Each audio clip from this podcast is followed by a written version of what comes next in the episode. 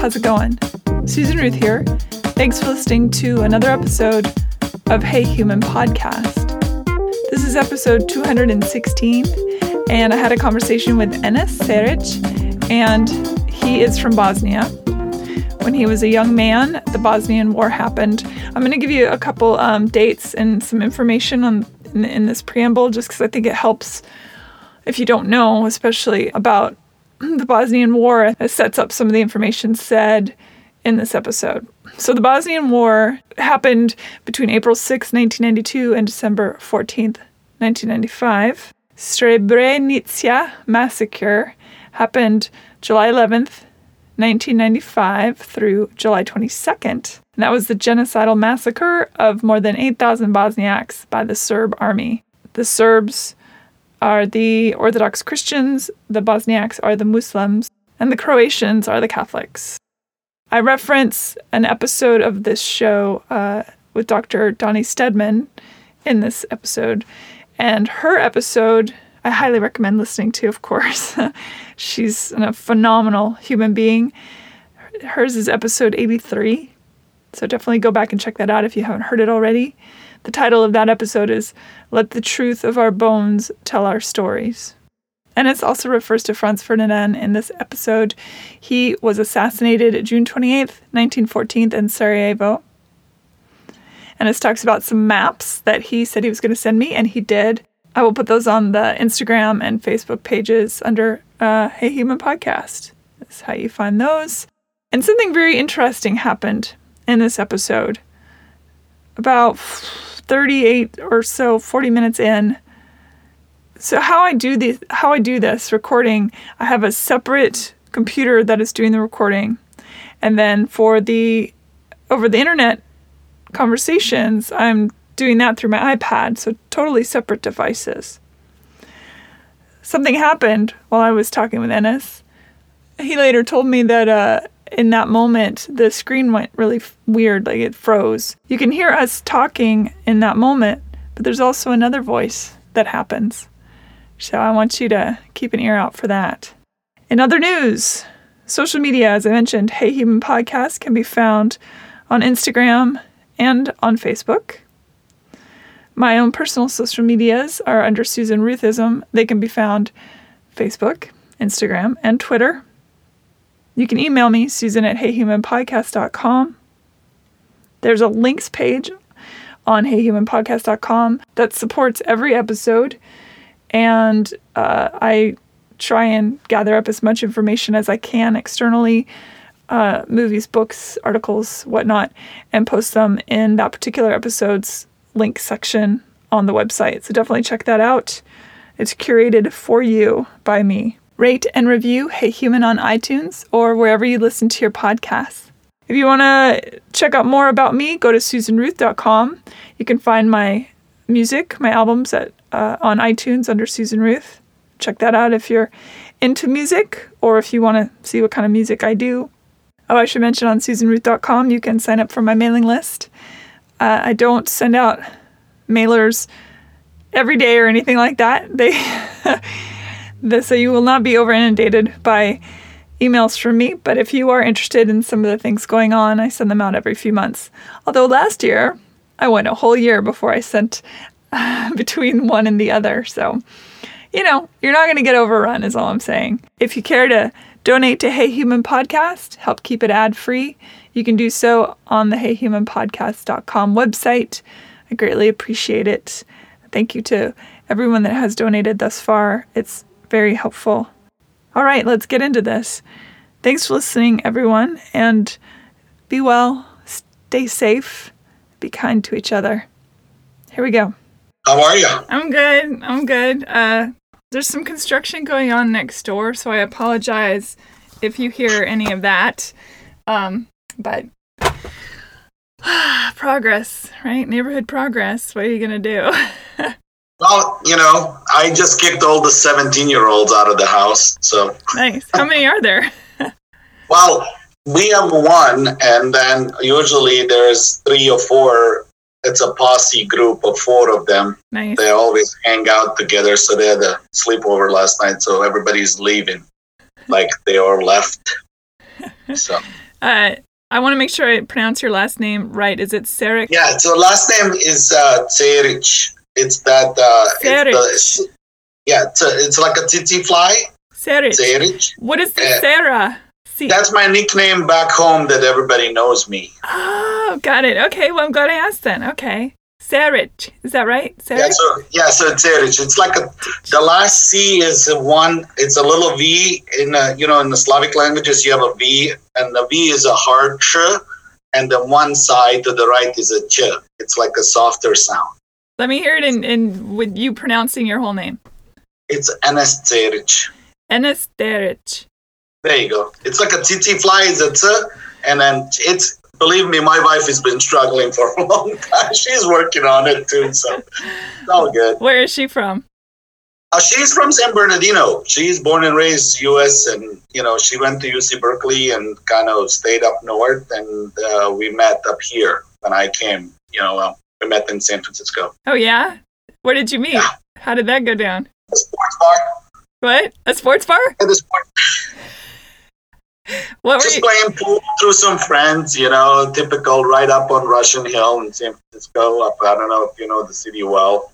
A little Uh, bit. kind yeah, close to the Fisherman's Wharf area, just a little bit in. You know, so it was. It's you know. What were your days. What were your moves? How'd you? uh I then we end up playing pool with. Uh, she came with a friend, and I was there with my friend playing pool, and the, the, the our mutual friends knew each other, so we end up playing pool like a whole night, and end up talking, and that was it. Nice. Yes, How long you been married? it's been it, this October is gonna be two, 20 years. Wow! Congratulations. What's the Thank secret? Just try to be nice to each other and enjoy the life every day you can. You know, so Yeah. there's really there's really no much to it. I- Don't make it too difficult. I feel like you have an even better perspective on understanding what that means, given your background. It does a little bit, you know.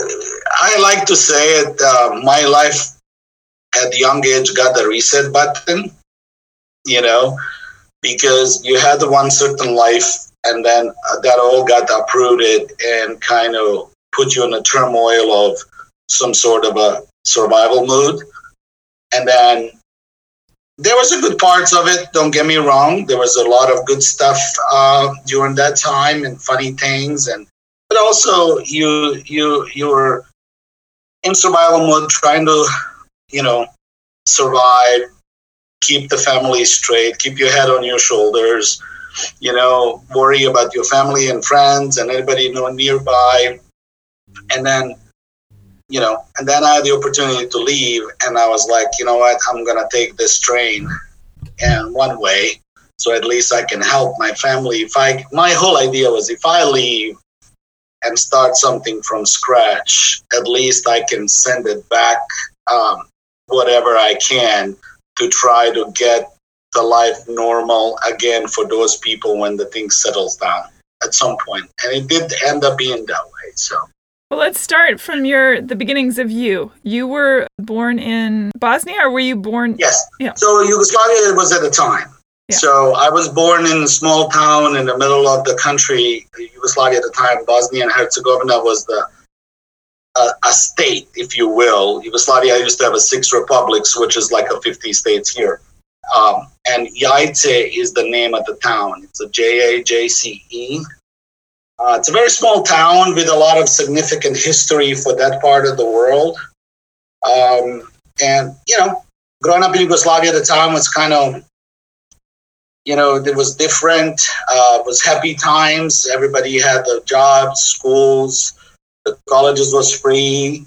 You know, parents, part of the parents' uh, taxes from the payroll were going to the education, so education was free for everybody. You just had to enter, pass the entrance exam for the colleges that you need to. So after graduating from high school, which was like in early 80s, um, I uh, uh, at that time in Yugoslavia itself, uh, for all the boys when they graduate high school, it was a one year mandatory for a military service. So you at that time go and be enlisted for a year. and then you come back. And you pass. You go to college exam. You actually, if you get passed and accepted, they hold the spot for you. So you go to military for a year, and then you come back year later, and then you start university. So you're eventually a year behind with all your girlfriends friends because they're all ahead of time you know so all the boys are literally a year behind school wise but they're on the same age scale. So that was in 1989 and at that and, time the all the different uh, religious uh, people got along right? Everybody yeah, everything was fine. I mean my my family so i am born raised muslim the majority of the background in the home um, my family itself is Muslim background. Um, but they were my my aunt, my my dad's side's aunt married. Uh, my uncle is a Catholic. He was a Croatian, and my aunt, the, my uh, other uncle, married Catholic woman as well. So we had you know mixed marriages in our family and that was never a problem. To be clear to the people listening bosniaks would be muslim and the, the serbians would be the orthodox, orthodox christian faith. and then the the croatians are the catholic are the faith. catholics yeah.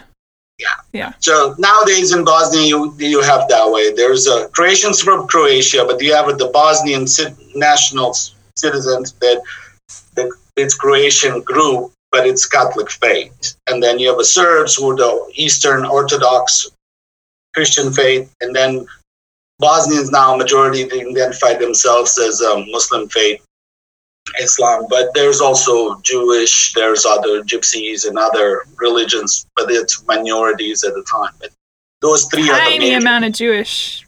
Yeah, it's very it's a very small community. That's right. Uh, Sarajevo, you know, um, as I was saying, but I was going when I came back from military, I went to Sarajevo for university and I studied, started studying math for whatever reason. Um, and, uh, you know, if you, I, for those people that never been to Sarajevo, it's a beautiful cultural city that in the old part of town, within a, I would say, let me put it, maybe within a five blocks either direction you go, there's a main mosque, main Catholic church, main Orthodox church, and the synagogue was just across the, the river. So it was just everything was so poor. It's a melting pot of the cultures in that part of the world. And those buildings were built in the like the 1500s and stuff, right? They're, Some of them were there in 15, 15 1600s. A lot of it was uh, improved and better when the Habsburg monarchy kind of when the Bosnia became part of the uh, Habsburg monarchy in 1908 uh, that you know they kind of improve. And if you go to Austria, or you could see the similar buildings in Sarajevo. It's those all big buildings with the doors that are like the 20 feet tall. And we used to have a joke for the friends who used to study the law, go to law school, which was right on the river, very close to the library that burned during the war. And they said, What are you studying? He said, Law said, "Oh, how is the first year?" He said, "Really hard, but the, the hardest thing is to open a door to get in." Because those wooden doors were so hard and they were like so big, but that was a joke, you know. It was kind of funny. You were in college when things started to look like they were turning into. I know. I know that uh, Bosnia asked to be could be its own state. Correct. And things were already there was already things were getting weird, like the finances of the of the country and. Yeah, so everything kind of started going a little south. Uh, so after Tito died, which was in 1980, um, the way how it was structured then, then um, each republic had to govern for one year. They would send representative to Belgrade and a part of the governing body. But towards to the late 80s, when the the Czechoslovakia got split, and then Berlin, Berlin Wall came down, and the Russia starts splitting. Uh, CCCP, as my wife likes to call it, and we always joke about that. Um, they came apart. Um, then succession of, of Yugoslavia kind of became in, inevitable uh, because there was a lot of always the fractions between kind of east and west and west meaning Slovenia and Croatia were always kind of closer to the Europe because the way how they positioned. Uh, and the eastern side traditionally more tend to the Russia or that side of the culture. Um, and Bosnia was stuck in the middle because we were just the kind of mix of everything. So in 1990, 89, 90, the, the financial crisis started, and so the inflation went really up. And then 1991, I think it's that's when started kind of in Slovenia and they had the war for one week. And then, you know, the old Yugoslavian army kind of moved out. And then Croatia started it. And then you had the, those pictures of Dubrovnik being bombed and all of that. That was like a early, late 91, early 92. Um, and at that time, I was in Sarajevo and kind of didn't look right. We in Bosnia, are very laid back people, very welcoming culture we were like, ah, it's not gonna happen. You know, it's all around us, but we are. But it became really harder to travel. You couldn't do anything much. The the stores were becoming emptier and emptier. There's a lot of stuff you couldn't buy anymore. And then I came home. I was home for the winter holiday, which was right. Usually the schools don't start till end of January. There for the winter break. Um, and I was at home. I was like, yeah, I don't know if I want to go back. I'm not sure. And everything kind of started, but thing blew up in early April of the 1992, and that's when it's everything kind of started it from that point on. So it's kind of it was a Ramadan. I remember it was a celebration of the end of Ramadan, uh, first day of Eid and that's when the things in Sarajevo started. When the girl got shot on that bridge, uh, actually, about the night before, because um, there was an Orthodox wedding up at the old town church, and one of the members of the wedding party got shot. The father-in-law, right, to be or something. Somebody, yeah, I don't remember right now. And then that kind of triggered it. Then it was start pointing fingers, and Muslims did it, and it was some sort of a it was a lot of gang thing, whatever the the related thing, and that kind of triggered it. And then all of a sudden, next thing you know, people were protesting about we don't want to do this, we don't want a succession of the Bosnia, we wanted to do this, and then all of a sudden, the snipers start shooting from the hill on the east side, southeast side of the town, and they they kill. I think the first day there was three people that got shot killed, and everybody kind of. And then next thing you know, you're seeing the pictures of bombing and the TV tower getting blown up, and the Holiday Inn, and all of these buildings in Sarajevo, and then rest of the country start blowing up as well. So, when did you, especially uh, as a Muslim, realize that ethnic cleansing, the genocide, was on the mind of the Serbian government? So it's kind of it's a good question you asked because Jajce with my hometown, it's a very small town. I mean, the municipality itself before the war was about a 40,000 people. Town itself was about a 10. Um, and predominantly the bigger majority of the town were Muslim people. And then the then the split between Catholics and Orthodox was on a kind of maybe that 40, 30, 30, with, or maybe the numbers. And we kind of noticed there's something going fishy because all of a sudden, like a week before everything blowed up, you couldn't see anybody Orthodox faith in town. They just left. Oh, they fled the Orthodox? They left. Literally, they knew and they pack up their stuff and they left. Do you mean the the Orthodox Christians, the Serbians? Yes, Serbs. Yeah, because so I know some majority of the, Serbs Ser- population left, and they left to the nearby towns. Like some went back to Banja Luka, which is the bigger town next door, and some went to those little smaller towns outside of town. And everybody's like, "What's going on? This is not right." And next thing you know, everything got shut off. We were under siege. Our town was under siege. We couldn't go anywhere. And on the on the May May 27th, it was the Wednesday was always farmers markets day in town. So, you know, all the villagers, everybody would come down, sell things. And three o'clock, three or five in the afternoon, the first grenade hit and everybody started running around trying to get cover Um, and that's how it started, May 27th. And we were under siege for six months, literally. The ethnic cleansing already kind of started a little bit earlier in northern eastern Bosnia, which is closer to corner of the Serbia and Bosnia and Croatia, where they all kind of meet on the eastern side. There's there, those things about white eagles coming into town and kicking and killing some people, and you could hear that in the municipalities where the uh, Serbs and Orthodox were in majority and ruled the town by the mayors or you know by the political. Uh, they start cleansing. They literally start telling either people kicking them out or taking their stuff, or you became almost like a second grade citizen well, I, I read that they were throwing uh, Muslims off of rooftops and, and rounding them up and just shooting them and. Oh, that was the true statement. They were done, done doing all the gruesome things, not just the rooftops. They would come in. Um, and they established concentration camps and. That's true. There, there was, um, you know, so during the war, which was kind of interesting, all the eligible 17 to 70 or whatever, male female for that matter, were enlisted you know, you had to be part of the military, you like it or not. Um, and I end up because I was a ham radio. That was my internet those old days.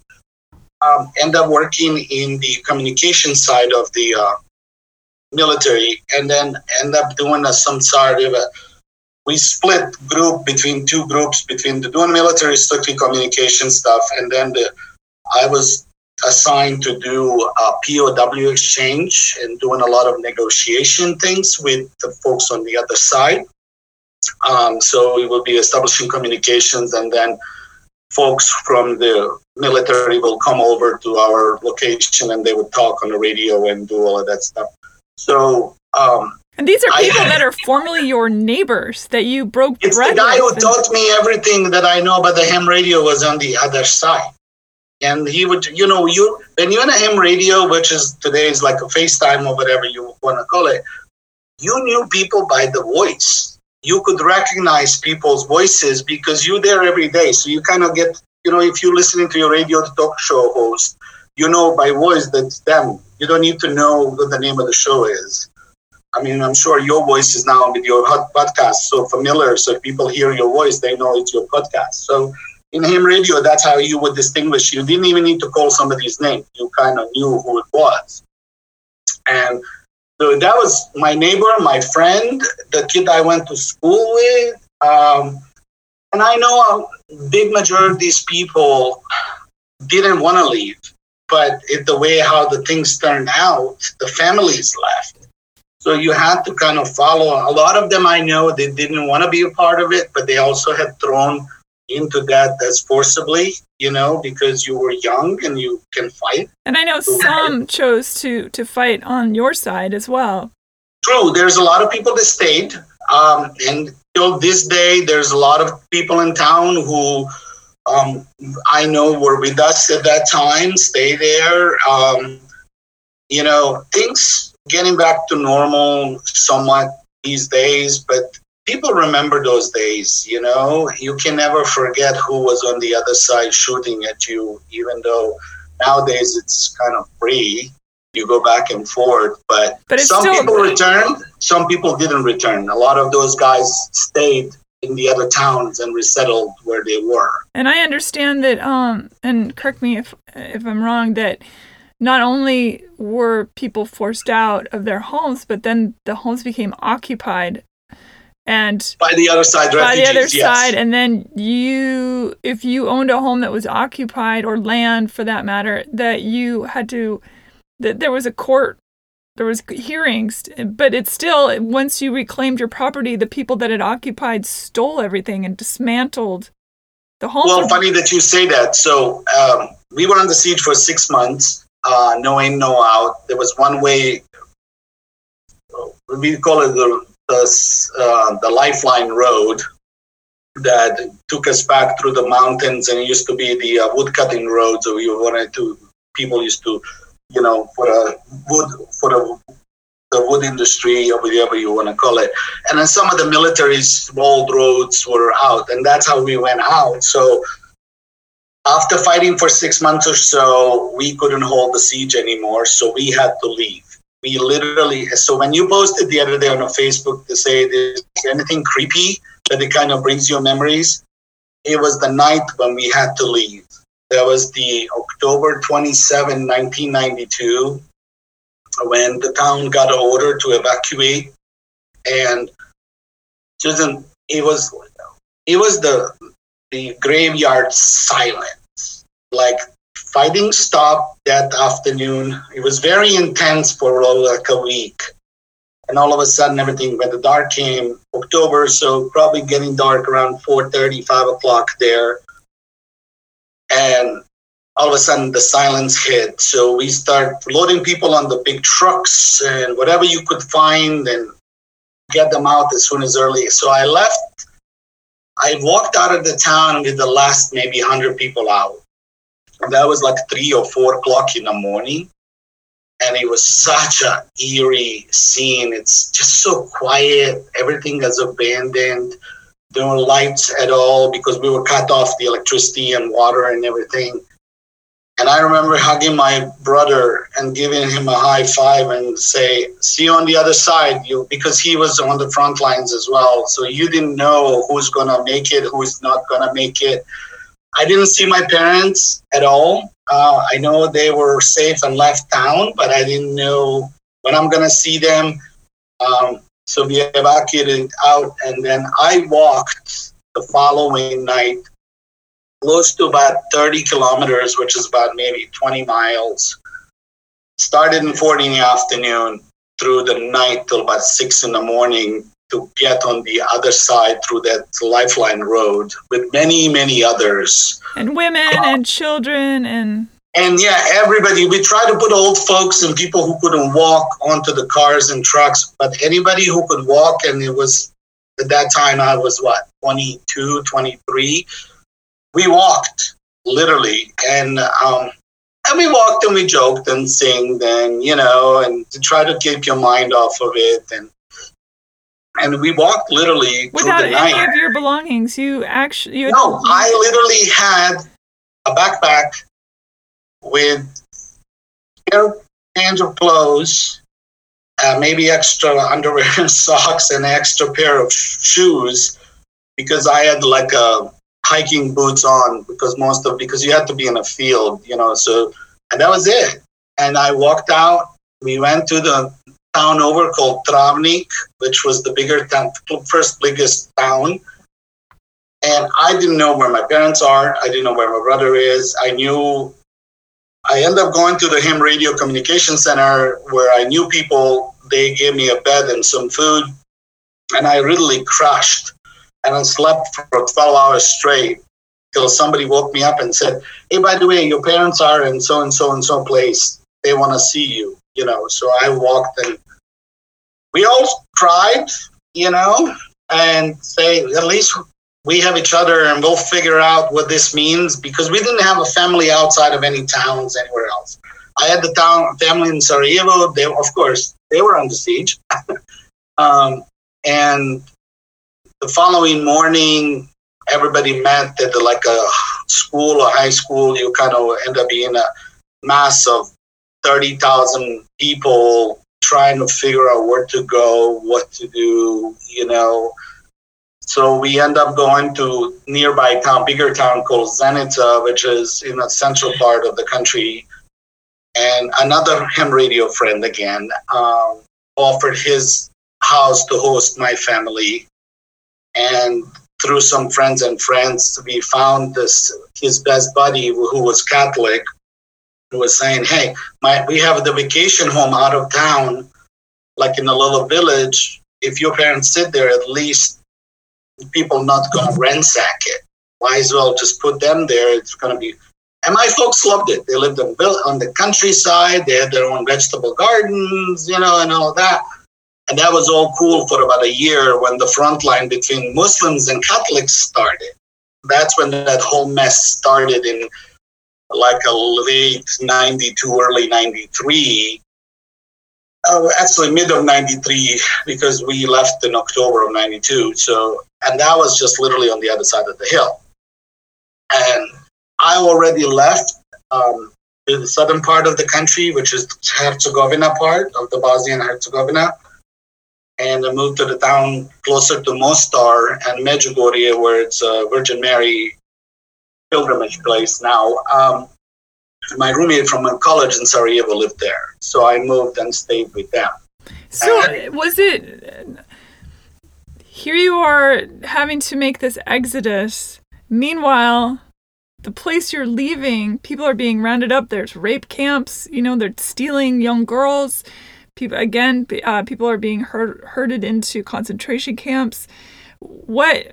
How did, as a 22 year old, was that on in the back of your mind like my friends are being slaughtered or and why am i not being slaughtered? Was there a part of you that had that thing going on? How were you able to leave and so the idea was to try when everybody was when that night came and we had to all evacuate we literally all the younger folks who were military and you know and people were able to literally went to house door to doors and tried to get everybody out. And you know you there is and there were some people that decided to stay. And there were majority the people that stayed in our town were older folks who decided not to leave and they're gonna face the music if you will and and at that point you just hear these guessings of what happened over there um, i know that my aunt's sister stayed and I don't think they still found her yet. Uh, she was uh, on the older side. Um, back home, there's this myth of if you pass 60, you consider old, which is kind of weird, but whatever. Um, but there are still thousands of people unaccounted that's true. And then a lot of them were either. So when the on those situations where the first people that came through from the Serb side was the special forces or whatever. These guys didn't care. The white the white eagles or red caps or whatever you yeah. want to call it, eagles. And they would came in, come through the town, ransack everything that they would, were possibly ransack, kill, rape, whatever they would do. And in majority of the cases, some other locals came back. So when the locals came back, they depending on the nature of the people, some of them were protecting the older folks that would stay there, although they were treated as second grade citizens. They were not let out of the house, they would not have a food, you know, and all the empty homes got ransacked. So our house, literally, they took the, the light switches off the walls, they took the everything possible in the houses.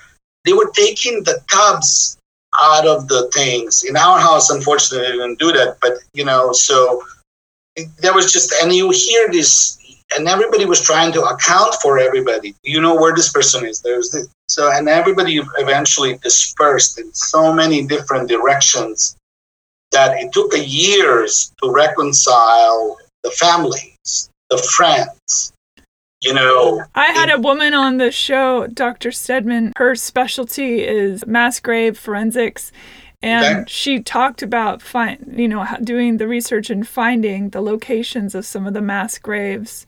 And then the arduous task of course of naming the the people you know the dna and it's just it's yeah on one point of my brain is saying yes like humans do these things. But then there's this other part of my brain that says, and it's just 22 years old studying maths. And then in one second, the entire world gets turned upside down. And how it's so hard to wrap my brain around that. The things that you've had to understand and, and assimilate and shift and and pray to God you don't get killed. I mean, the level of stress, I can't even imagine. Oh, to be uh, adrenaline rush is adrenaline rush. I mean, you are so during the siege, we didn't have water for six months. We didn't have electricity for six. And months. many starved. I, I, yeah, and then luckily we were. I said luckily with the with the light thing. It's we were under siege from May to October, which is the harvest season majority back home. So a lot of garden vegetables gardens start growing. All this was so you end up eating chives because that's the only thing left, or raw lettuce. I mean, if everybody wants to Google it and look it up, the pictures of my hometown, and I don't know if you've seen it on my Facebook page, there's a beautiful waterfall in the middle of the town. Mean, it's a hundred foot waterfall. It's one of the only towns in the world where you have a waterfall in a downtown. And people would go to river to get water because, but that was Sniper Alley. So, you know, you had to go there at night. We buried fr- friends. I lost one of my dearest best friends in the world during the war. He was 22 years old and was at the wrong place at the wrong time with the shrapnel directly into his heart. We had to bury him at three o'clock in the morning because the graveyard was exposed to the hill where these guys were. So you can't be there in the middle of the day, you know, and, and so many people died for you turn the film back and say for what? For what exactly? There's so many. So you and I are talking. Today is January what? June 27th. It might be two, January. I don't. I've lost complete. But it's in June 27th, and in two weeks' time, it's going to be what? 23 anniversary, 23 year anniversary of the Srebrenica massacre. Which is no uh, time at all. It's, it's barely a blip. I know, but you talk about mass grave that Serbs to even today deny that they did. Oh, we didn't do it. So it's there's a lot of that. Oh, we didn't do it. I don't know how all these people got killed. Really? What about all these videos? Well, most of it ended up at the Hague, right? They they tried him. Yes. Yeah. But they're still saying, "Oh, we didn't do it. I don't know who did it." But so they, I feel for all these families. You know, there's, I mean, there's families that lost everyone. There's only mother that survived, lost a husband, five kids, six kids. Srebrenica is one.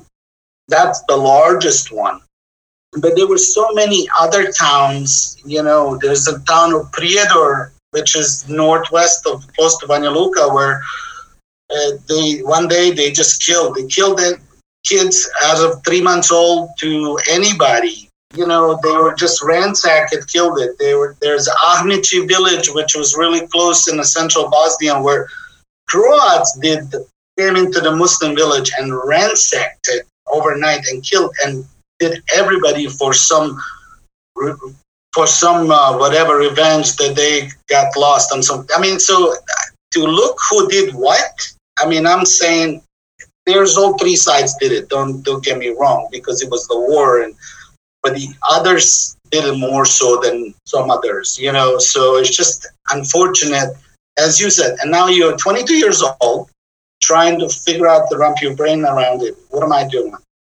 How do I do this? So after leaving all of that, settling my parents, I moved to southern part of the country and walking, waking up with the, what was it? It was right after New Year's, 92 or 93. My next door neighbor guy comes over and say, hey, come on over. There's a lady having a cup of coffee in my house. So I want you to meet. I was like, dude, it's eight o'clock in the morning. What are you doing? Sunday morning. So he said, Come on over, come on over. You speak English, so we need a translator. I said, Okay. And I met this lady named Nancy Green. Um, she used to work for International Rescue Committee. She came to town and looking for somebody to do the translating because they were to open the office. At that time, UNHCR was there. Everybody in the world was there trying to help to bring the relief and, and you know, so I end up getting a job with the IRC, um, uh, which is great organization as a translator. So I did that almost for a year and a half, almost two years, going and helping. And so now you take a look at from this side. You're the person who is displaced. You don't have your own home, but you're fortunate enough that you have friends, roommates from college. Um, that's this family i will that's my second mom and dad. I mean that's you know i will never forget them for the rest of my life. I mean, we're still close even today.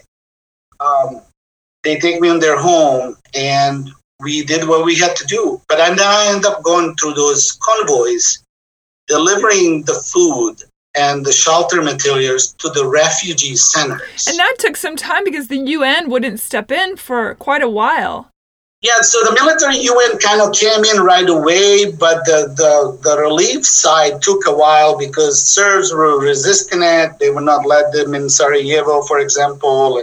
It was scarce. You got to open for a week, the road gets closed, and then the airlifts and all of the other stuff. But eventually, in 93, a lot of things were established as far as the relief side. So, uh, so I ended up doing a lot of translating, driving, you know, with uh, with Nancy. I'm going to these refugee camps. You walk in a school gym because that's the only place you could call refugee center. And there's five, five, ten thousand people sleeping there. Have a two bathroom to use. Um, they're forced out of their homes. They don't have anybody else to go. Some of these people were people living in some villages. They didn't even know that the cars exist or something, you know, because they were so up in the high in the mountains and stuff. And then you try to help them because, and then you in between. You know, I was that between person between the refugee and the world people who trying to help. And I felt good to try to give back as much as I get, but I also feel guilty because I was getting paid for the work. I'm not saying there was a lot of money, but you know, but it was it, it felt really great to be able to help people, even bringing the the food, the whatever they needed, you know, medical supplies, the things. And so I did that there, and then all of a sudden the war between Muslims and Croats broke down, started it. So a lot of things got shut down again. A lot of roads, a lot of stuff got shut down. So I stayed in town. Nancy left to split Croatia. We were majority of the people were there. What was the tipping point to start that? Did you catch that? Did you hear the voice? It was speaking right below uh, my voice. When I was editing this, um, so I go through and listen to the whole episode to make sure there's no computer glitches or if somebody has a coughing attack, I take that out. Uh, for the as far as dialogue, everything you hear is what happened. I don't edit out what people are saying. It's really it's just technical um, for glitches and things. So last night I was going through it in real time, and I got to that moment, and I heard that voice, and the hair on my neck stood up. And I went back and I listened to it. I listened to it again, and I thought, I think somebody is saying hi, but I couldn't make out the second word. And then it occurred to me on Enes's Facebook page, he has, there's three names listed. And so I reached out to him. It was very late, but he answered. And I said, Hey, do you recall that you had told me that you had a nickname when you were young in Bosnia that everybody called you, that everybody back home knows you by? And he said, Yeah. And I said, How do you pronounce that name? And he said, Sira. It would be pronounced as if T S E E R A H. And then I went back and listened. What was the tipping point to start that? I swear it says, Hi, Sira, in a very low voice. And I sent that to him, and he listened, and he thinks so too. And then he told me when they were burying people in the village at night, one of the people he buried was his best friend. I mean, I'm not a Ghostbuster or anything like that, but I swear it seems to me that his friend reached through the electronics or something to say hello. Let's see what you think. I'm going to play it again and just keep playing it through, but I wanted to make a note of it because I thought it was so fascinating. All right, let's get back to the interview a lot of roads, a lot of stuff got shut down. So I stayed in town. Nancy left to split Croatia. were majority of the people were there. What was the tipping point to start that war? What was that? Sorry. What started the? T- what was the tipping point for? Uh, you know, if you were, if if you look at the, there's a really great documentary for people that want to see. It's called "The Death of the Nation." And it's done by Christiane Amanpour and a few other people in CNN and Discovery, the Discovery Channel and BBC. And it's a three-part series, and it's on Netflix. Used to be, I don't know if it's still there. It dissects the Yugoslavian war and it's really real and it's true and everything. There's really it's you know so it was a grab for the land. Essentially, that was the deal. Um, you know, if you read that through the history, the, the Serbs or the Orthodox Serbs are very traditional military organ people. The most of the officers in military were Serbs, police officers, anything related to the military kind of thing that's there kind of in their blood generationally, you know. And through the history of times, you know, during the World War II, you had this fraction of the Serbs were on the Nazi side. Same in the Croatians, they were on the Nazi side. And then you had the partisans with Tito and all of that. But there was always that motto, if you read through the history, they said what the Serbs always used to say that the Serbia is everywhere where the Serb live. You know, so that was their motto to keep the land during the war. So they took bunch of they owned about a 50, almost 60% of Bosnia at a time.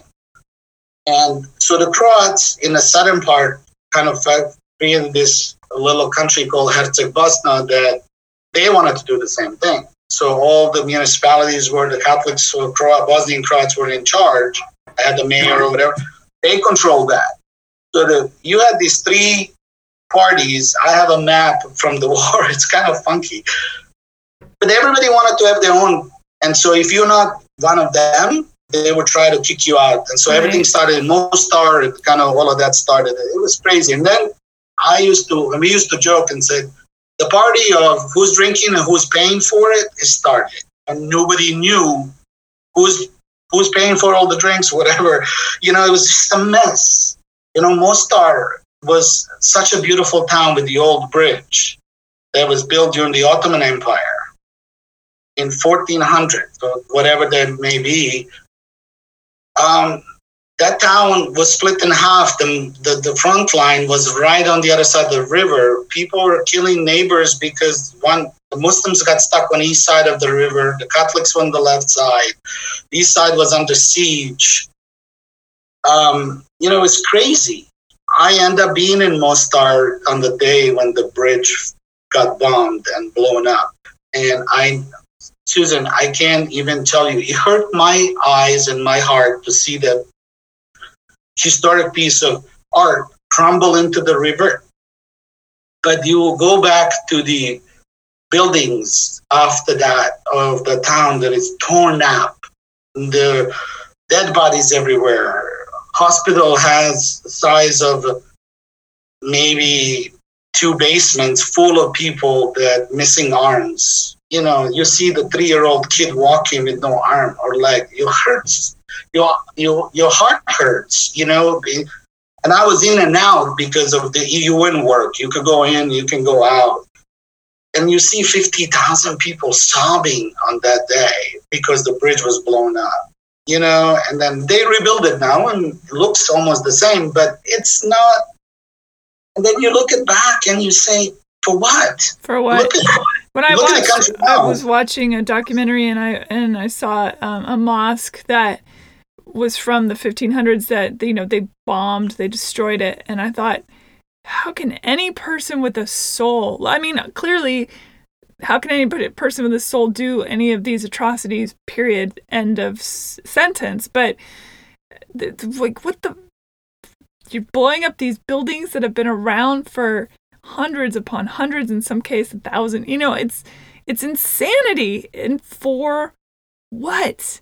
It's like going, it's like if you were to go to Trader Joe's and then in 10 minutes you're in the store, suddenly everyone turns on you, you know, and you yeah. are faced with having to shoot, you know, Grocer Bob because he worships at a different altar, which is really the same altar. Yep it's kind of weird. And what's worse though, but it's like we're in a we're in a time right now where racial and social injustice time, and there's difference in this country, obviously, and around the world. But during that time, everybody looked the same. Yeah. Everybody yeah. is white. Let's just put it out there.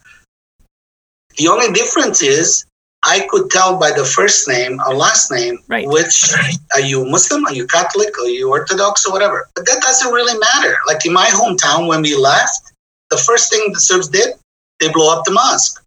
A mosque was built in 14 something, 1480 or something. Granite mosque is rebuilt. It looks the same, but it's not the same thing.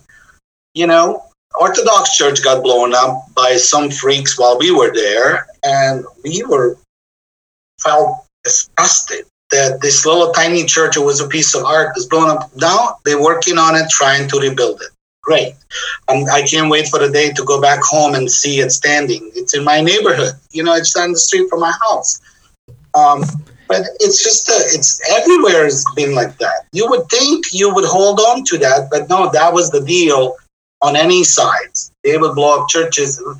You know, Serbs blowing up a lot of mosques everywhere. You know, it's just the same thing happened on the other side. A lot of people they lost towns and they felt revenge. They did it on churches. You know, but it's, it's just insane. It's just insane. It's crazy. But now everybody's go back to church and you know and worship the Ramadan, end of Ramadans and Christmases and Easter's and you know Hanukkahs and everything is back to normal. But it's just I was I was reading about a symbol that seems to get spray painted around a lot, the 4C symbol. So I don't think it's normal. So the 4Cs is what I said to you in relation to every Serb lives where Serbia is everywhere where the Serb lives. So that's the meaning of it. So you would see three fingers listed during the that's their the three fingers. I mean, a lot of people who lost somebody in the war, and when somebody does that, it hurts. Even for me to see that on TV these days, I don't like it. But you know, it's it's it, it is what it is, and you try to kind of you. It's akin, it's akin to the white nationalists here. Yes, yeah. exactly, and it's you will probably you may you may forgive, but you will never forget you know so that's just the things that so you know so you move on and um, how long were you in the refugee camp? How long were you doing that for? So originally i was in a refugee camp for a very short period of time because of i got a job with the um, the irc and end up doing that work. But then when the muslims and catholics muslims and catholics start fighting you obviously I was stationed in Medjugorje at the time. For those people that want to look up, it's the southwest corner of Bosnia. It's a huge pilgrimage these days for the Virgin Mary appearance, you know, and it's a land of rocks and heat, sun. There's really nothing else there, but the whole of that part of the country is really more southern and it's hot during the summer and you know it's so I was there and it, you know it was it was really intense for a while. A lot of people died, a lot of Muslim people ended up in concentration camps again with the Catholics, you know, and back and forth. And so I had the opportunity to apply for a resettlement with the IRC. And that was in May of 94. So I got accepted based on my, I was displaced. I didn't have a place to go. You know, that was the criteria. And, you know, they checked whatever you needed to. So, and I left Bosnia on May 24th, 1994. Never been on a plane. Talk about the eerie question that you posted the other day again. Um, that morning, getting up at 4 a.m. to meet at this little parking lot uh, where the bus was taking us to the Split airport because it was organized. Um, you pull up there, there's a police officers cornering that parking lot, giving you a stare, escorting you to the airport. People at the airport were happy that you're leaving, you know. A lot of sad faces, a lot of crying. Um, I get on the airplane. I've never been on the airplane. I honestly, I don't know where I'm going. I mean, I, you know, you're going to United States, but how do you getting there? It's kind of okay, um, I'm going to board this plane. I end up in Rome. um, you know, at the airport, first time. I mean, luckily, uh, luckily for me, I spoke a little bit of English because I did that as a translator, so I could kind of get around. But remember those days in the early 90s, you could be at the terminal and you need to be interviewed before you get on the airplane. What do you have? What do you carry? I was the only one speaking English out of the group of 300. So I actually was asked by one of those security people to translate for them to do the question. And I would do it. I did that. You know, you do it in the heart of, you know, you're trying to help your own people. I'll never forget the lady Francesca. She said, Is there anything I can do for you? I said, I would like to have a double espresso, please. I mean, it's just like some piece of normalcy, you know? I mean, she walked me up to the one of those bars at the airport in Rome and on, on very quick Italian, as they all do, said something to the bartender. And he looked at me in terms of English, said, You need anything? Just let me know. She took care of it. So I had like a couple espressos that day, been waiting for my flight to board TWA. I don't know if kids these days know what TWA is, you know, the airline. Um, and that was the flight from Rome to New York. Um, so you end up on the airplane. You do a transcontinental flight, 10 hours, 11 hours, whatever that is. Again, you're the only one who speaks English. There's a lot of flight attendant buttons going on. The ladies go up to ask these people what it is. They come to me and ask me what they want. So I couldn't even sleep that night. You were so tired you're so exhausted emotionally. You're you're leaving everything that you know. You're going somewhere which you don't know where it is.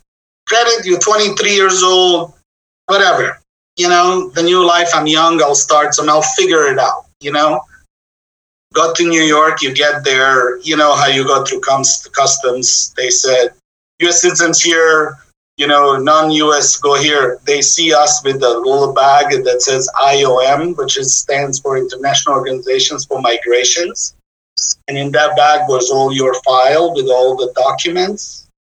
And they, they point a finger at you say, You go over there. So you're in this line, and INS was taking all these bags, and they give you the little white piece of paper that you fill it out when you're coming back with the visa, I 94 and said, Welcome to the United States. Don't lose this.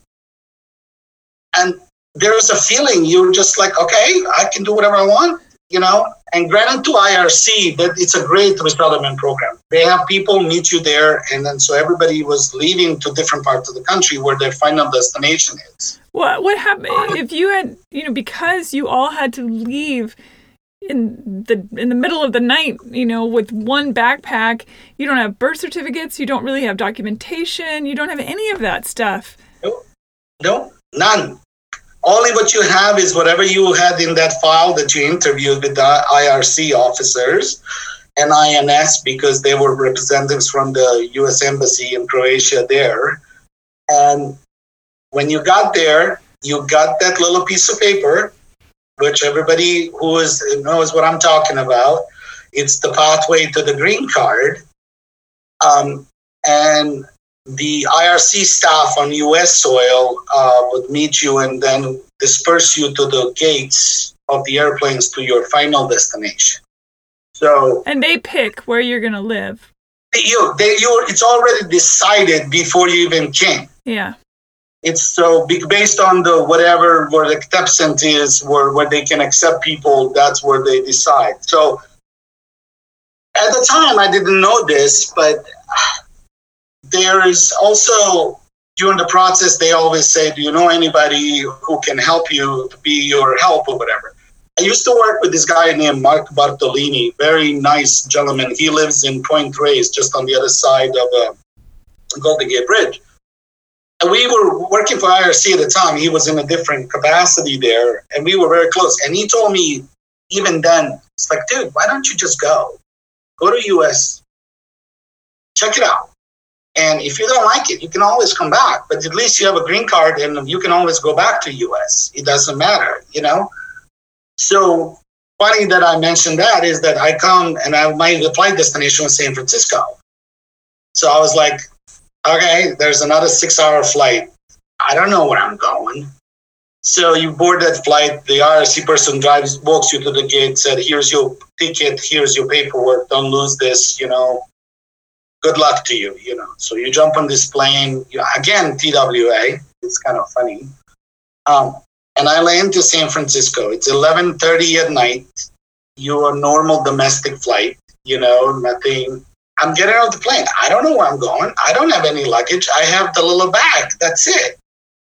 I come out on the terminal, and guess what? Mark is standing there with the name with the lady from IRC office in Francisco. Her name is Leslie, and she said, "Oh boy, the trouble is here." And that was the the first day I arrived. So we drove across the Golden Gate Bridge in the dark, you know, and he took me to his house, and I spent two three days there just to kind of with him to go because he was the only person I knew. But I'm lucky. All the other people, they don't know anybody. They just end up, the IRC people would welcome them. And what I like about that program is, uh, is that they find you a place to live. They give you a fork, knife, spoon, one plate, a bed, a place to live. They used to give us $50 a week for the food. They paid for your apartment. And then they will try, based on what you tell them, what your background is, try to find you a job. For the people who didn't speak a lick of English, they would be signed up to go to night schools to do ESL classes and things of that nature. So Mark dropped me off a couple days later in my to the IRC office where you know I was talking to these guys and they said, "Well, you got to go meet your roommate." And so the kid was from Mostar. We never met, and he was a Bosnian. We lived in a studio, two of us, in the middle of the Tenderloin in San Francisco. And everybody's like, oh my God, you're in the worst part of town. It's like, wow, war, tenderloin, what's the difference? You know? I mean, you end up being there, you know, got a job in a week in Silicon Valley, and the rest of it's history. it's crazy. I mean, the life, you know, I was talking to my wife the other day. It's like, it's been 26 years. And I'm at the point that I am more here than I am was there. So the question becomes, what do you call home? You know, so home is always going to be home. There's a special place in my heart for back home, but this is the new home. This is where I started family. This is the new life, you know. So it took a long time to get to this point, but you know, going back on this journey with you, reminiscing all these 26 years and change, it's kind of interesting to go back and try and I'm sure there's many people that can relate to this. There's a lot of people that came where I came or from many parts of the world that um, had the harder times. They were part of this concentration camps. They they were beaten up. They were almost killed. You know, they starved to death. They some of them lost arms, legs, you know, but they're happy they're alive, and there was a place to welcome them to start the new life, you know. So it's just I'm grateful, you know. You got to look at the. I like to forget what it was, you know, and move on and try to do the best life you can do, you know. And how so. many children do you have? we have a one year old one one boy who is 17 year old his name is ismet which is my grandfather's first name um, everybody calls him izzy and he got the nickname by my dad it says "Easy busy so and he's really busy so you know and my wife lane who is born and raised in california you know so we've been here for well, i mean she's been here since college of berkeley went to berkeley and state but um, we, we live in Oakland, which is talk about the diverse town. Love the city. I mean, love Bay Area. I mean, it's Bay Area is a wonderful place to live. I know it's unfortunate it's very expensive and a lot of people cannot afford. But talk about the diversity, different cultures, different music scenes, food, anything. I mean, I just loved it, loved it, loved it, loved it. I assume since he's 17, you have had these conversations with Izzy, but have you does he have a desire to go and see his history? And do you have a desire to go back, or is it too painful? So, what my wife and I made a deal, actually, she was the one actually insisted on this, is that when he was born, we said that we're going to go as much as we can so he can learn about the culture. So that kid has been to Europe 10, 11 times. So we go every other year. We went when he was one. So we, we, we were we were supposed to be there this summer. So this is our year. It's an even year um, but we didn't go. But we did that on purpose till he is at least 18 that he can make the travel on his own. And he already told us next summer I'm going by myself. I don't need you guys. My brother's still there, so he's like, I can hang out with my uncle, and my and my mom still lives there. Uh, my dad passed away years ago, but mom is still there. Um, we go and stay with her, um, and he loves it. I mean, it's a different, and he loves, and he understands the culture. And you had the Mr. Green, on your show, uh, who is the history teacher at his high school. And I get to know him because he invited me to present in his class on the same subject about the refugees in World War One because of the Franz Ferdinand and Sarajevo connection. And you know, Izzy loves history, so he wants to go and learn about all this stuff. And he really it took a while, I guess, till he was in the middle school, till he can understand the reminiscences of the war and what it means. Because even when you drive now, there's still parts of the country that people didn't came back. That it's not rebuilt. The houses are still burned. You know, there's signs that says minefields, don't enter. You know, um, that you know that it's just it's going to take a long long time to get that all clear out and to do all this crazy stuff you know? When america uh, says things about we don't want refugees they're all a bunch of murderers and rapists and this that how does how do you feel when you hear that sort of thing? It hurts because we are not not refugee the, here's the problem that lately is being everything is being jumbled into this group of refugee word and so immigrants immigrant status is a little bit different depending which way political asylum people are not the refugees. I mean they are refugees but they are different kind of refugees versus the pure refugee who my case or all these cases of people in Syria, Yemen, uh, Myanmar with all the craziness, you know, they all uprooted from their homes and kicked out, and there's no place to go. And U.S. was the country of refugees, essentially, that welcome everybody. And now you hear, well, you know, I still stay in touch with IRC. So we we support as much as we can, and we work with, local offices, and they keep me abreast of what's going on. And then two years ago, you had 100,000 refugees allotment for a year to bring it in. This year, they slashed it to less than 15, and they're talking about even less than that.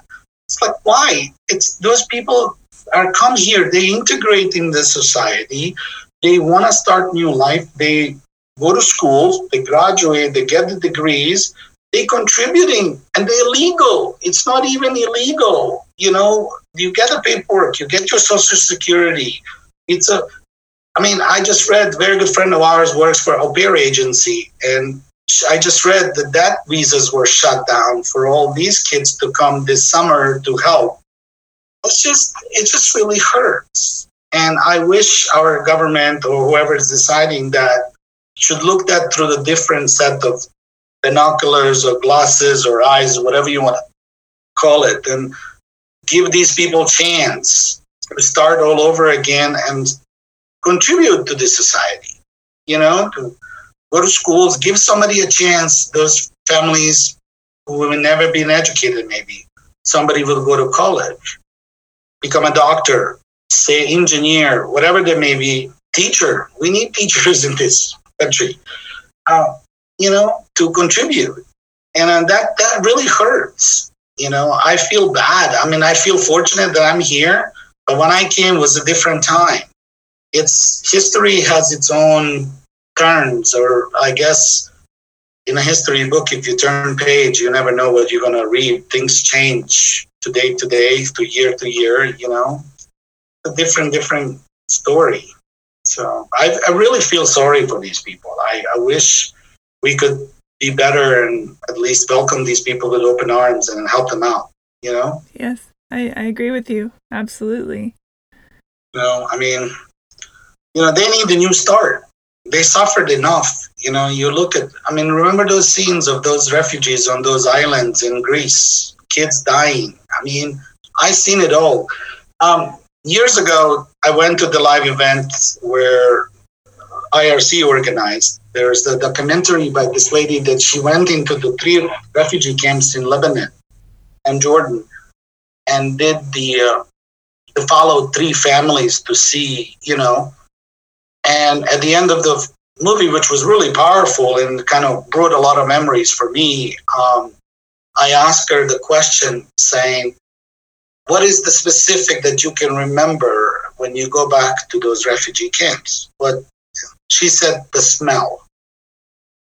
And I can relate to that because I can tell you that every refugee center where it's a large amount of people, you walk in, that smell is something that if you've never been, you actually stays with you. So you can, and it's, it's not bad, don't get me wrong, but it's just a, it's a lot of people. It's a stale air, you know, and a lot of people crying. There's babies crying, people crying. People are happy, you know, kids running around. There's all these noises, and then you have a smell thing, and it's just so relatable as a refugee that was one thing that I could relate to these people. I've been there, been there, done it. I got a T-shirt, you know. Um, I used to joke I have a T-shirt with a couple of bullet holes on it, but that's okay. Um, but you know, you gotta have a better outlook on life and try to help these people as much as you can.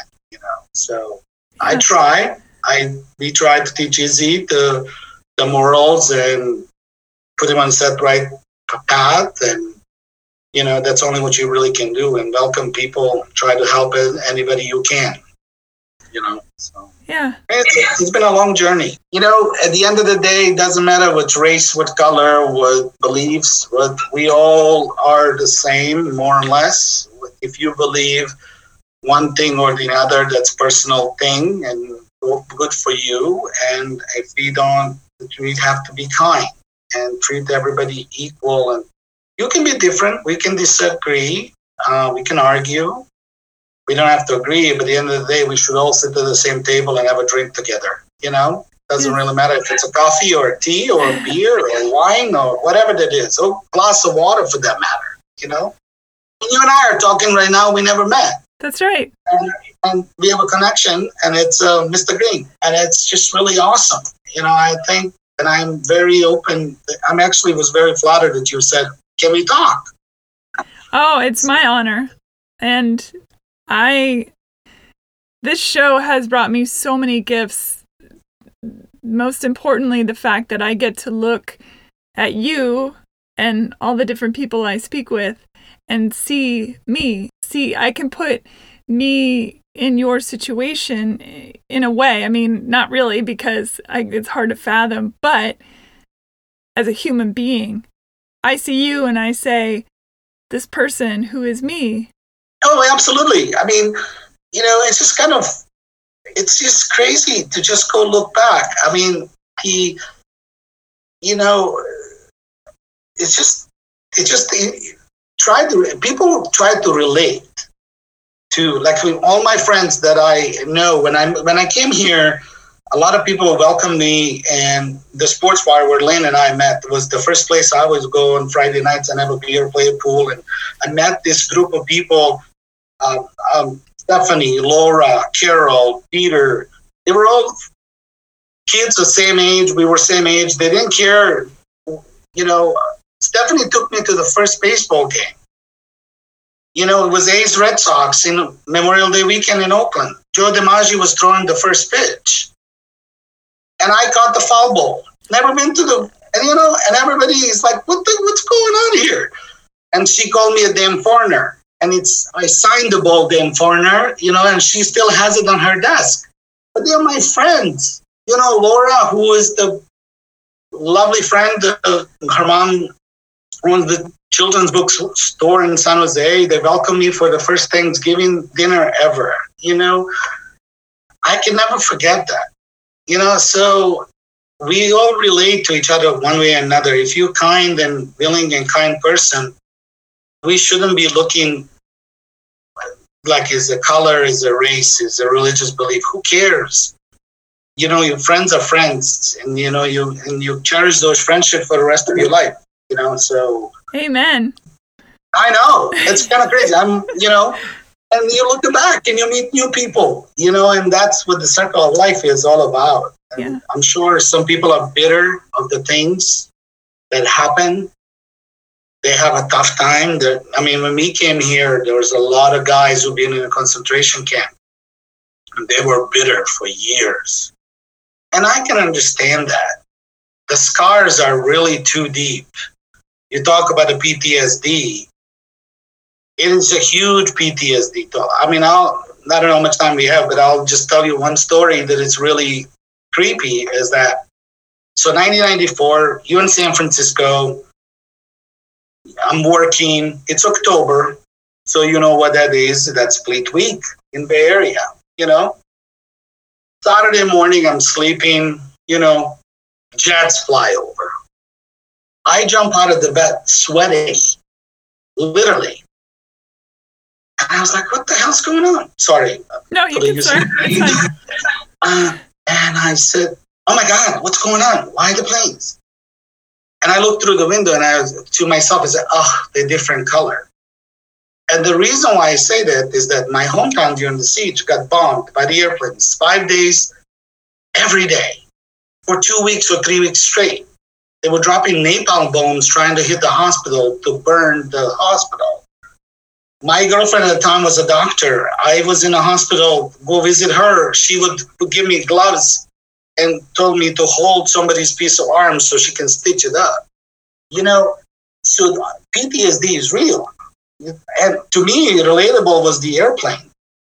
And I still that tell today that day I tell that story to Izzy, and he laughs because he can't relate to it, you know. So, but every time I see Blue Angels, it's like, oh, hi, hi, friends. Thanks for coming by. And now I know who you are, you know. But it was weird. But it just really. So talk about the bitter, or talk about the scars, or there are certain things I will watch the movies, and the things will trigger. Angelina Jolie movie about the women's being raped, and that was one terrible thing that Serbs did. They would rape young women, or doesn't matter, women of age that, and they would keep them hostage to the past time of the abortion, and they would release them. All these women delivered those babies, and they put them up for the. Some of them were put them up for the adoptions because they just didn't couldn't bear to, to have that reminder some kept it, you know. Uh, it's just a, it was a terrible time. And you would think people will learn, here we go again. Syria has been happening for how many years now? Yemen, I'm sure there's going to be one day somebody else going to decide to do the same thing. Um, this COVID thing brings an anxiety and unknown to a lot of people. We find ourselves in confined we all of a sudden spending a lot more time than the families ever did together because this society is so busy, busy, busy. You know, a lot of poor people will not have food, placed money to put the food on the table. That's gonna just. I'm not talking here. Look at the rest of the world. Look at Brazil. What's happening? you know, Europe Venezuela. Oh, yeah. Yeah. So the and the poor part of the world is going to be hit the hardest because they're not hospitals are not developed. Like my hometown, even though Bosnia is somewhat back on track and kind of, but their health system is really weak. So they're literally restricted. Like anybody over 65 could not get out, period. They would actually have police hour to ban anybody under 18 and over 65 for two months. They couldn't get out. You could go out in your yard, but that was it. So only people between what 17 and 65 were able to walk out between 8 and 5 in the afternoon. They because the reason they did that, they didn't want to do that because hospitals cannot handle. And granted, they only had like 400 cases or something. 400 people died out of whatever, 3 million people. So it's, you know, so, but they opened the borders again. Here we go again. Yeah. And you know, vicious cycle. But again, we don't, we cannot stop living you know so. this is true and i think unfortunately this virus uh, has its own plans it's that's that's really so true i mean there's nothing i mean hopefully the medical society figure this things they're out. working very, very, very hard to try and figure it out. Um, and I hope so too. And Yeah, it's we how have a might friend. oh sorry, go ahead. I know we, we have friends with the doctors, and they're really working. And I mean, those guys work so hard, and a lot of people don't even see behind that all what it takes. But they also want to. They don't want to see people in the hospitals. They want people to be out and about and be happy again. You know. So, Sure. So strange days, and uh, unfortunately, strange days have been throughout history. I'm happy to, and I said I'm happy to talk to anybody. You know, just to if for the research purposes and the. I mean, I would to bring one more thing, kind of connection to what you're saying to find famous people or people did forensics. Condoleezza Rice, you we all know who she is. The kid that I used to work together in Bosnia and did the translating. Um, he also came same time and I did, and he ended up going to Stanford and finished the school and graduated in from there and did the um, MBA there and met Condoleezza Rice because he had the this Bosnian club, whatever. And when she came to visit on her official trip to Sarajevo, she called him and she said, "Hey, you have a time to have a cup of coffee?" He said, "Yeah, come on over." And they really got close friends. And she came out and met him in town. You know, imagine all the freakiness with the security people and but she loved that culture. A lot of people love the culture, Bosnian culture. The Bosnian culture is so welcoming. Hmm. You know, the Turkish coffee, the baklavas for everybody, that it's really different than Greek one. Then you have the pies and everything. Everybody loves. And people are kind. And that's what it's all about. And they don't care who you are as long as you are a good soul. Yeah, I know? spent some time. I spent some time in Croatia, Montenegro, and Turkey in 2011, and it's stunningly beautiful. That part of Yes, the, the world. Croatia is gorgeous. I mean, for a lot of people, they, I mean, I don't know where in Croatia you were, but, you know, that was our summer vacations. We would all go down there because it was part of Yugoslavia and that was the thing. You know, we used to have a joke. How do you recognize the Bosnian lady on the bikini on the beach? They said, oh, she has the mark from the coffee grinder. Because the reason why I say that, Bosnian culture, it's like some other cultures. As soon as you walk somebody's home, the pot for Turkish coffee goes onto the stove. And they use those coffee grinders that look like the pepper grinders. And the, there's always somebody sitting in a corner and grinding, you know, and so that was always a joke. You can recognize Bosnian people because they have a mark from the grinder, you know. You know, the culture is, you know, you probably saw it. It's people are fine and welcoming and When I know. think of that part of the world, if I'm not thinking about the war torn part, if I'm just thinking about the people, I picture it's always the same. I picture a big table with lots of food and coffee and little shot glasses with the yellow Yep. liquor. You mean this? Yeah, and and everyone's laughing and talking and smoking and and having a big time. That's what I what I see. And then that's what it is. The then the Bosnian culture, it's kind of funny. The parties are all sitting parties. Nobody's standing. Everybody's sitting around the table and then it's a million different conversations are going and you cannot even see somebody because there's so much smoke going on. I mean, you live in LA, um, there's a place called Sofra Urbana that it's kind of uh, it's kind of Glendale-ish, kind of somewhere inland a little bit, Burbank-ish. That's a Bosnian restaurant. They have really great Bosnian food. There's also a place close to, uh, are you uh, on, um, very close to Beverly Hills, there on the, by the, the, the, the museum, the Jewish museum over there. And it's on the backside of it. It's called Cafe Aroma. Um, that it serves the Bosnian food. So if you're in that neighborhood, swing by. Okay. I'll send you the link on Facebook. When everything opens up again. yep. I mean, so it's the food that's what Yeah. brings people, and I'm sure you're going to see same folks They look alike, the same, and they all er- interact the same. Yeah, absolutely. Cuz we are the same. Dang it. We are. And it's thank Yeah. you. Um, how might I'm so I, what I do at the end of these is I listen through to make sure there's no weird blips or anything on the computer, and uh, I write down anything that you've referenced, like places or things or movies or or whatnot. Is may people reach out to you? Is there should they follow you on Facebook or They, they can do that. They can reach out. I didn't um, yeah, they can reach out to me on Facebook. That's if they have questions. I'm happy to talk to anybody. And there's so much history that you could reference to. Like if you, my hometown, especially, you know, as I mentioned to you before, that's the last place where the last Bosnian king was killed in 1462. It's the place where the Yugoslavia, as a known on Yugoslavia country, was formed in 1943 because they had this big meeting during the. So there's so much meaningful to that little tiny town that it's in the middle of nowhere, as like the people, but it's beautiful. You know, you'll see you see the picture. I mean, it's people travel through the country. I would definitely tell them to stop and visit.